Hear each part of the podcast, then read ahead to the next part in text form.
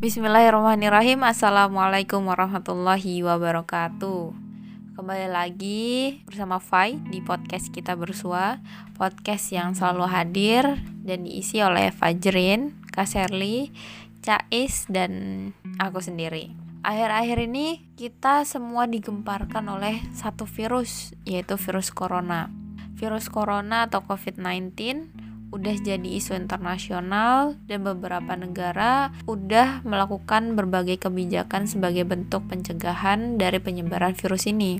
Menurut data pantauan COVID-19 Jakarta per tanggal 19 Maret 2020 tercatat jumlah ODP 976, PDP 480, dan kasus positif 227.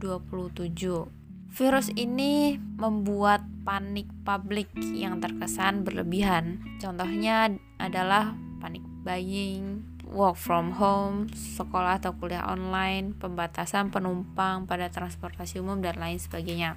Lama-lama virus ini bikin aku gila sendiri. Setakut inikah orang-orang sama virus corona? Sebetulnya apa sih yang paling takutkan dari virus ini? kalau misalkan kita bandingin dengan virus-virus yang lain, virus corona ini gak beda jauh sama virus-virus yang lainnya. Cuman memang virus ini baru familiar di kalangan kita dan tingkat penyebarannya itu cepet banget. Itulah yang bikin kepanikan publik.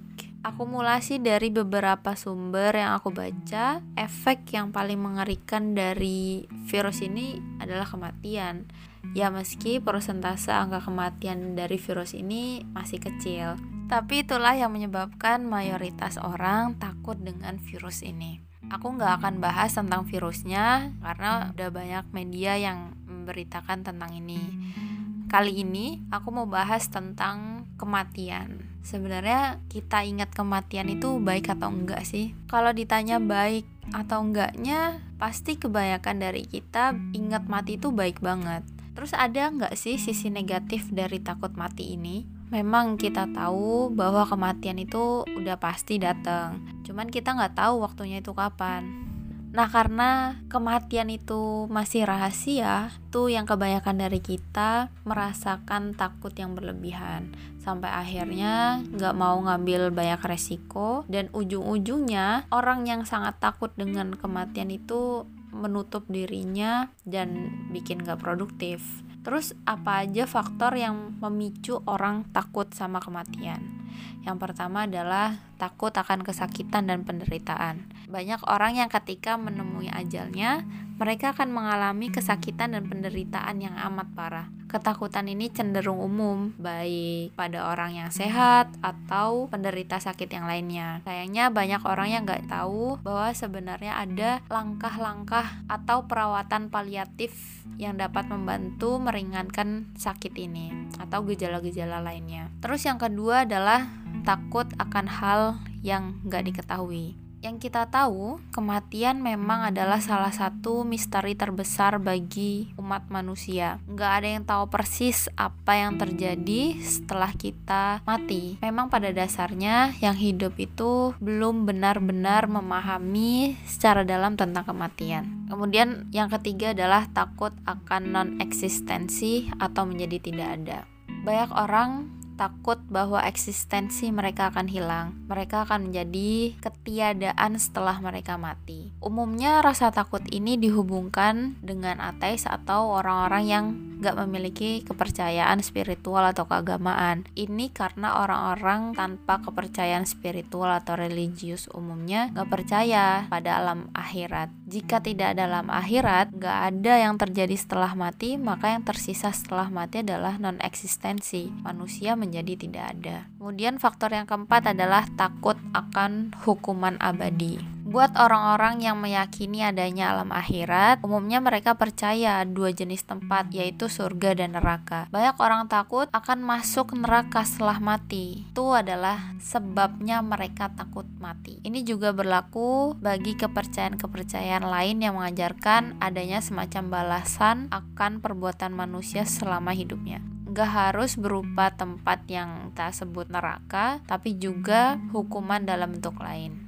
Faktor selanjutnya adalah takut kehilangan kontrol. Sifat asal manusia sebenarnya adalah ingin mengendalikan situasi yang dialaminya. Tetapi kematian adalah sesuatu yang tidak dapat kita kendalikan sama sekali. Bagi beberapa orang, hal ini sangat menakutkan. Saking takutnya mati, beberapa orang menjadi sangat hati-hati. Mungkin mereka ngecek kondisi kesehatan terlalu sering, takut mengendarai motor, atau melakukan usaha-usaha yang meminimalisir kemungkinan mereka akan mati, yang mana itu sangat berlebihan. Dan faktor yang terakhir adalah takut akan apa yang terjadi pada orang terdekat apabila kita mati. Nah, jenis ketakutan lain yang umum dirasakan orang adalah takut apa yang terjadi pada orang terdekat apabila kita meninggal nanti.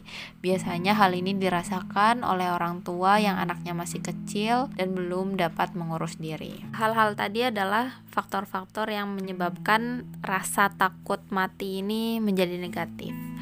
Terus mana sisi positif dari takut mati ini? Secara umum, ketakutan akan kematian sebenarnya wajar. Ketika kita takut mati, kita akan bersikap lebih hati-hati dan mencegah resiko. Misalnya, ketika menyikapi kondisi sekarang, yaitu dengan berpola hidup sehat, hindari kerumunan yang tanpa kita sadari ternyata bisa meningkatkan produktivitas kita. Kemudian kita jadi lebih menghargai keluarga, teman, dan orang-orang sekitar kita karena kita tahu tidak ada jaminan besok mereka ada di dunia ini. Kemudian takut pada realitas kematian juga akan kita lebih bekerja keras agar dapat meninggalkan jejak yang baik. Pastinya ingin memberikan yang terbaik sehingga ketika kita meninggalkan dunia ini, orang akan mengingat diri kita. Dan yang paling penting dari rasa takut ini adalah memperbanyak amal soleh di dunia sebagai bekal di akhirat nanti dan menginginkan menjadi hamba terbaik di sisi Allah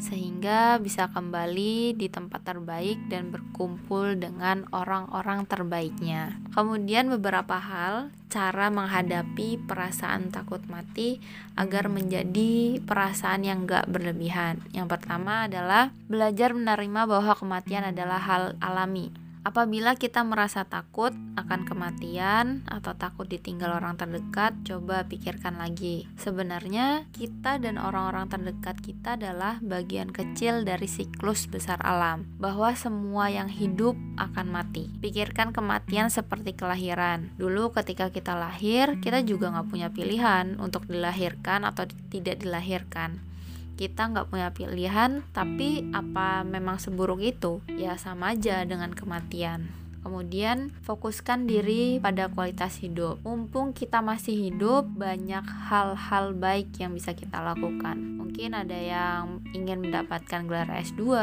kemudian bekerja di perusahaan tertentu, mengunjungi negara-negara tertentu, dan lain sebagainya. Jangan biarkan mimpi kita menggantung sehingga cuma jadi harapan. Mari kita hargai diri kita dan hidup kita. Coba mulai memperbaiki pola makan, pola tidur, atau olahraga yang teratur. Kita menyayangi orang-orang di sekitar kita, maka hargai setiap detik kehadiran mereka dalam hidup kita. Begitu pula kehadiran kita dalam hidup mereka. Hal-hal seperti itu sangat penting. Hanya karena pada ujungnya semua manusia akan mati, bukan berarti hidup ini tidak berarti. Kemudian, mendalami spiritualitas. Terlepas dari agama apa yang teman-teman yakini, spiritualitas bisa membantu kita lebih tenang dan menerima segala realitas dunia ini. Entah itu mengenai kehidupan kita, kematian kita, atau kehidupan dan kematian orang-orang terdekat kita. Nah, sekarang apakah di antara kita ada yang masih mengalami rasa takut mati yang berlebihan? Mari kita sama-sama merefleksi diri dari apa-apa yang selama ini udah kita kerjain dan mulai memperbaiki serta merancang masa depan yang lebih indah. Ya, ibaratnya burung merpati yang dilepaskan di langit oleh pemiliknya, dia pasti bakal kembali. Ya sama seperti kita. Kita dilepaskan oleh pencipta kita ke bumi untuk berusaha, kemudian kita pasti bakal kembali kepadanya. Semoga sedikit podcast perenungan ini bisa bermanfaat untuk kita semua. Sampai jumpa kembali di episode selanjutnya. Terima kasih. Wassalamualaikum warahmatullahi wabarakatuh.